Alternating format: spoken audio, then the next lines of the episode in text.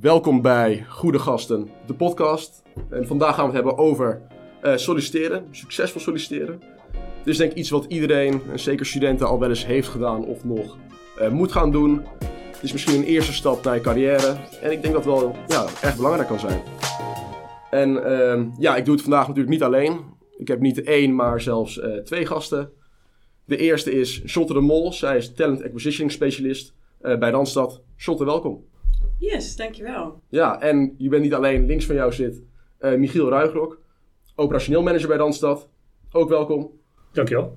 Ja, nu valt denk ik meteen al wel op. Jullie werken alle twee bij Randstad. En dat is natuurlijk niet zonder reden. Het is een heel relevant bedrijf voor, eh, voor deze aflevering eigenlijk. Ehm, ja, ik ga eigenlijk wel vanuit iedereen Randstad wel kent. Maar misschien toch wel goed om het nog even in een noot erop uit te leggen. Zou jij misschien, Michiel, kunnen uitleggen aan de luisteraars kort wat Randstad precies doet en wat voor een bedrijf het is? Ja, nou eigenlijk uh, uh, in de basis is het gewoon uh, eigenlijk het grootste uitzendbureau ter wereld, zeg ik maar even. in Nederland gestart, dus ook echt nationaal product. Maar er zijn heel veel verschillende dingen waar we door bekend zijn geworden. Natuurlijk gewoon, noem het maar een beetje, een, we proberen een marktleider te zijn of de beste in het land. En dat doen we vooral op uitzendbasis, maar ook andere vormen. En ja, daar, daar kent iedereen als van straatbeeld van, maar ook misschien van, van de digitale weg. Ja, duidelijk. Nou ja, dan wil ik eigenlijk gewoon meteen induiken in de wereld van het solliciteren. Wat is nou, dit is misschien een hele intense vraag hoor, maar wat is nou het allerbelangrijkste waar je op moet letten als je zo'n sollicitatieproces ingaat? Ja, nou ik, ik, uh, ik heb natuurlijk bepaalde vacatures uh, die, waar ik mee bezig ben, dus waar ik dan mensen voor hoop te vinden. Maar als iemand bij mij aanklopt, dan stel ik als eerste de vraag: wat is jouw droombaan? Uh, dus dat ik wil even eerst ja. horen van iemand: wie ben jij en wat, wat zoek jij? Uh, want dan hoor je ook al, dan leer je heel veel van iemand, uh, uh, ja, leer je iemand goed kennen.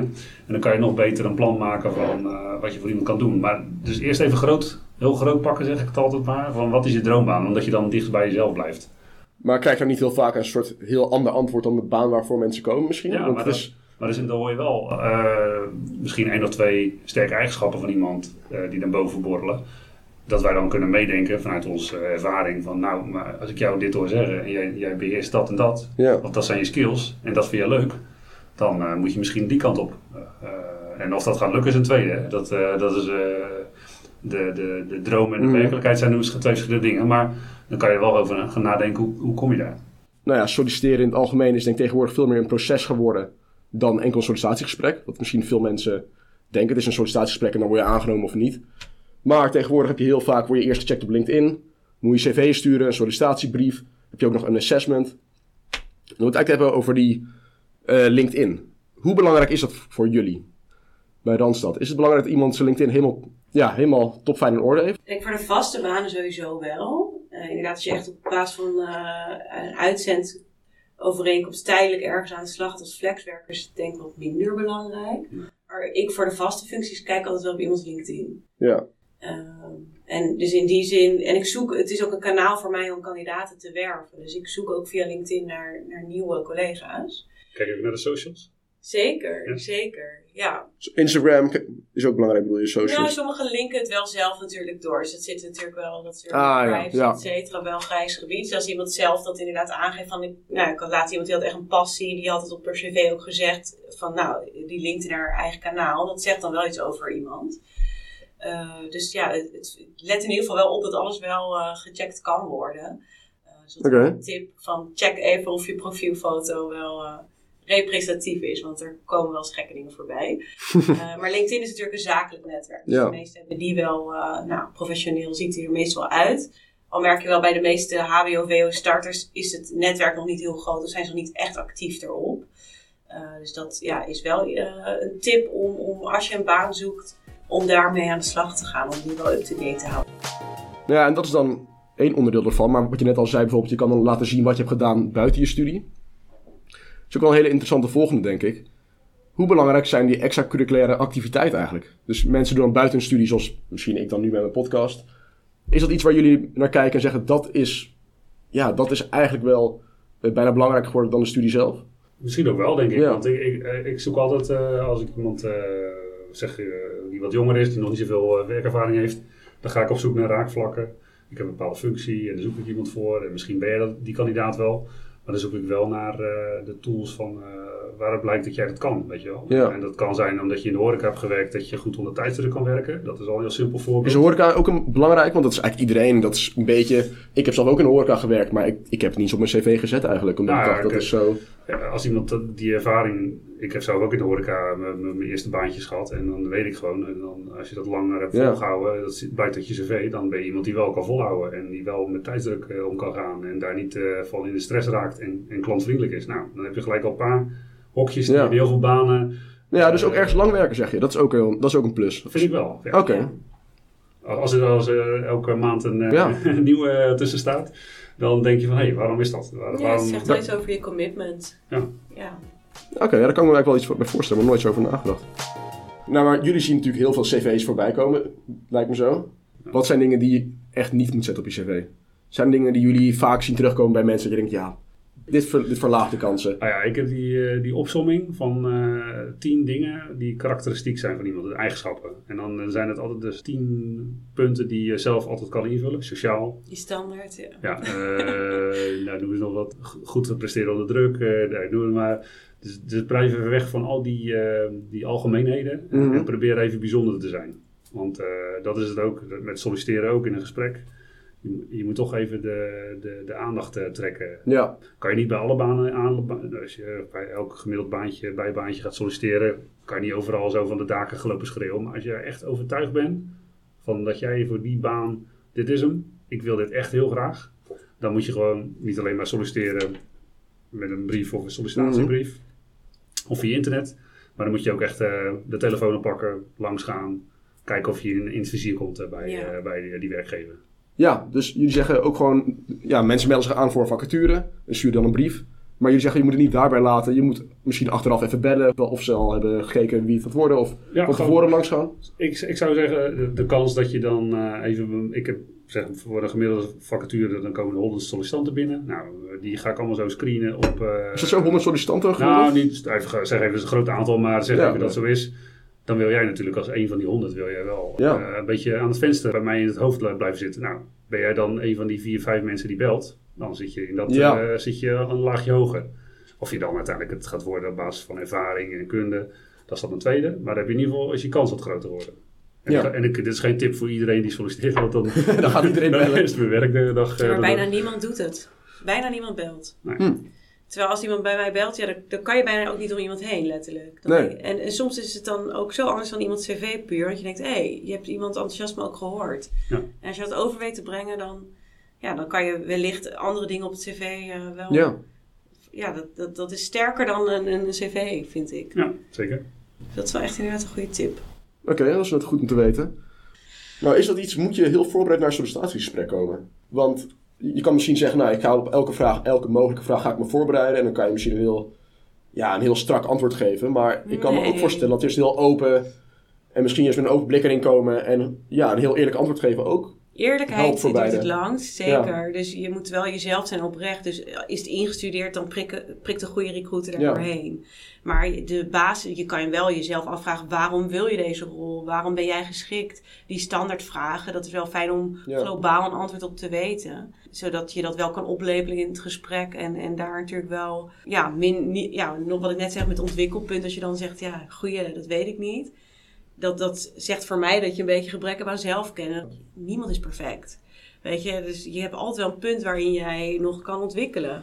Uit, Dus, uit- ja. uit die voorbereiding moet wel wel, vind ik ook blijken, dat jij eh, hebt ingezien, of onderzoek hebt gedaan van waarom zou ik graag bij dit bedrijf werken en waarom zou ik graag bij deze functie eh, aan de slag gaan. Mhm. En eh, dat je dat ook kan toelichten. Ja, maar ik heb gewoon het gevoel dat ik heel goed ben in, eh, in met stress omgaan. Dus ik denk, Ja. of ik vind dat een hectische omgeving vind ik leuk, dus daarom wil ik deze baan. Dat je zoiets kan toevoegen. Eh, en dat is wel die voorbereiding die nodig is om dan al een zetje Mhm. te geven in de goede richting eh, tijdens het gesprek. Maar wat zijn dan eigenlijk de standaardvragen die in elk sollicitatiegesprek worden gesteld? Ja, de dingen die ik net inderdaad aangeef. Dus inderdaad jezelf, iets over jezelf in ieder geval kunnen Mhm. vertellen. Dus je kracht, maar ook nou ja, nog je, je ontwikkelpunten. eh, de motivatie voor die plek. Nou ja, de meest standaard is ook wel waar zie je jezelf over vijf jaar. Ik vind die altijd een beetje...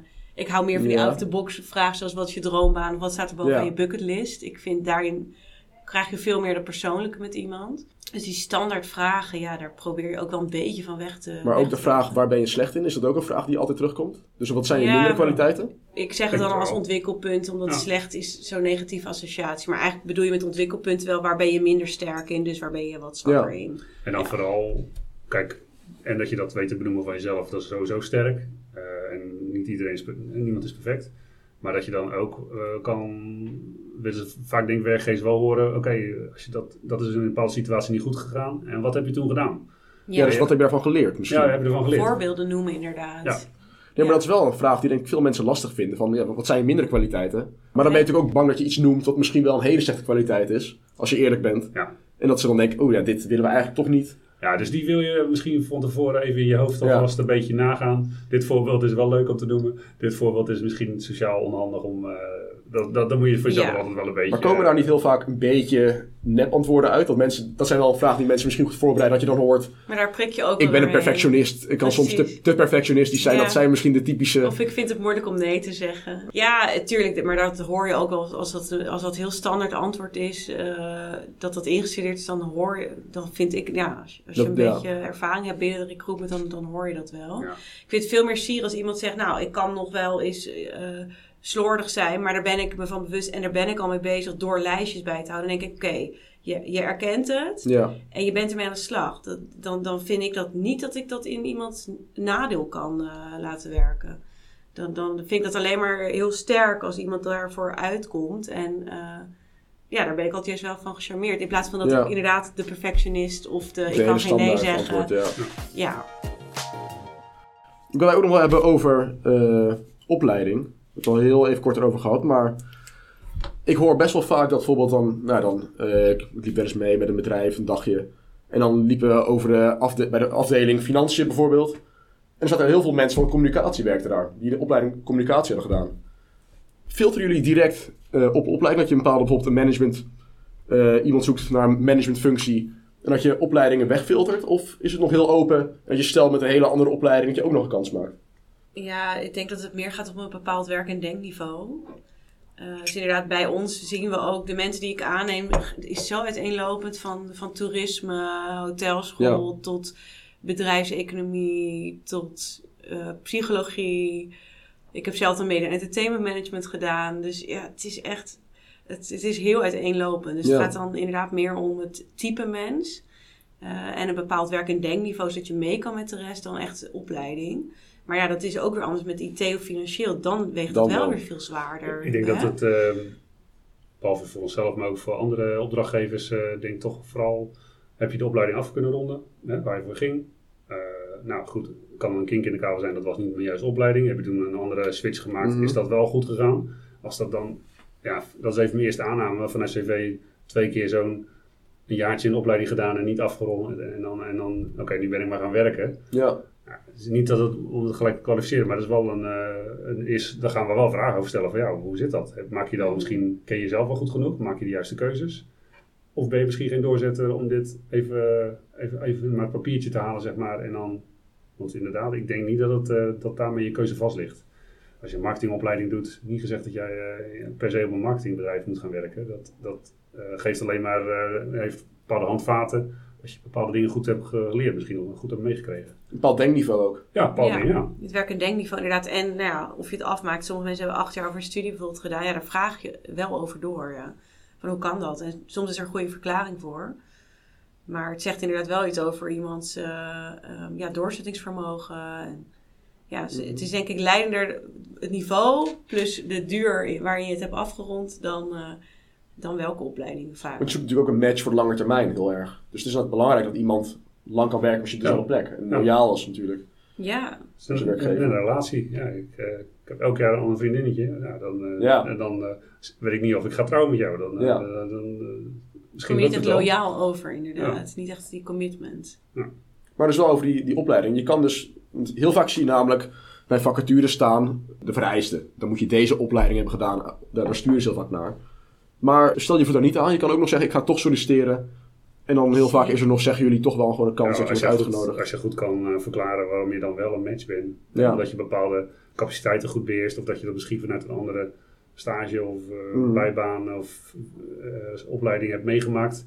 ja, kom maar op. Dan, eh, als je het goed kan ver- verkopen, dan, dan, eh, dan heb je mij om. Ik dacht altijd dat er heel duidelijk een soort proces was. Dan wordt gewoon al die cv's door een programma gegooid. En die checkt welke opleidingen ze hebben gedaan. En als je niet aan voldoet, word je al meteen gedisqualificeerd. Ik denk niet dat, ik denk dat er altijd nog mensenwerk blijft. Ja, Toch wel? Ik hoop het, anders dan zijn wij niet meer nodig.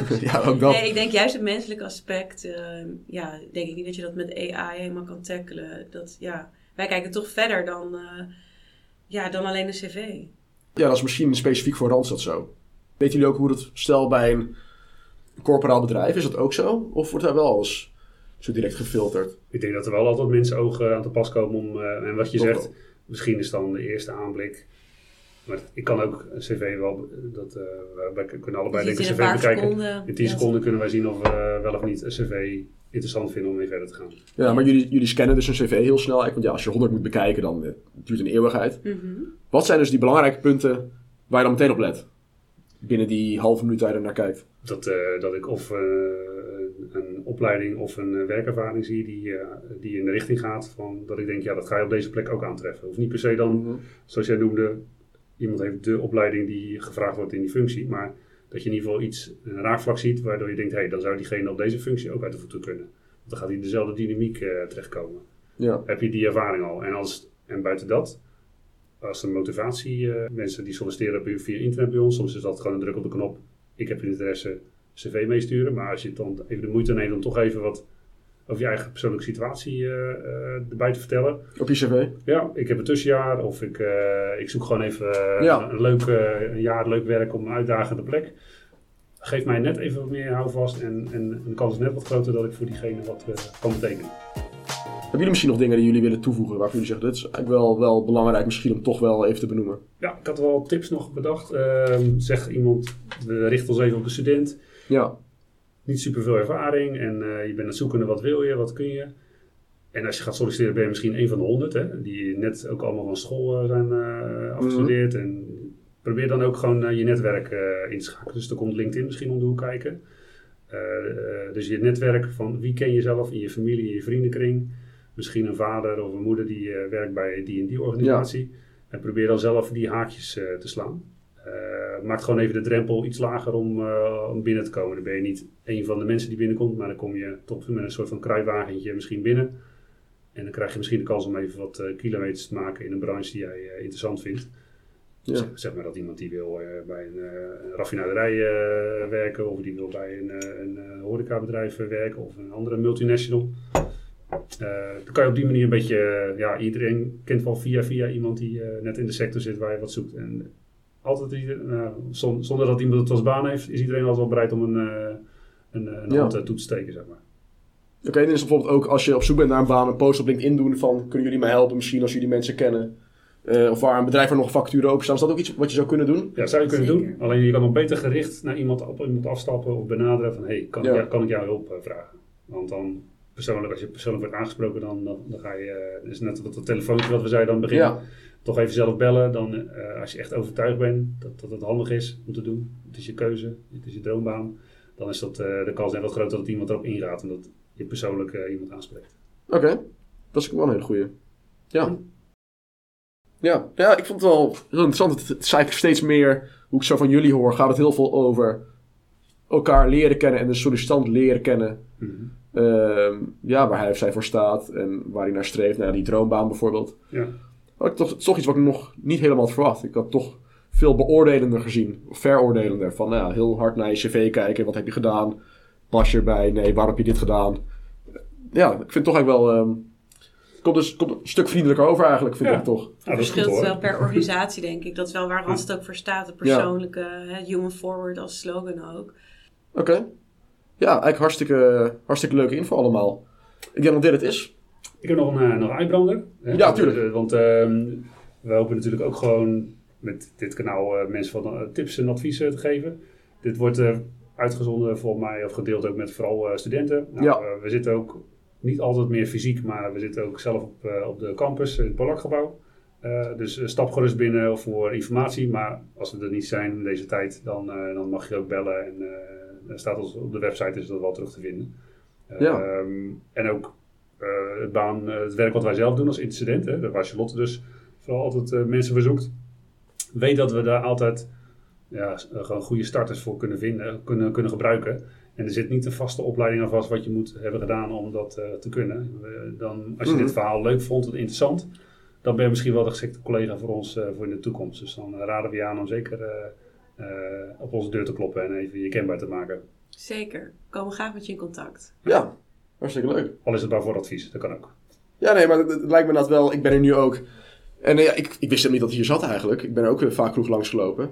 Maar jullie kunnen inderdaad wel heel erg studenten helpen en natuurlijk anderen ook. Om te kijken naar een leuke bijbaan of een leuke passende baan. Ja. Dus eh, ik denk zeker dat het heel veel meerwaarde heeft. Ja, top. Nou, dank jullie wel voor, voor jullie tijd en jullie moeite. Ja, jij bedankt voor de uitnodiging. Ja, Leuk initiatief. Ja, heel leuk.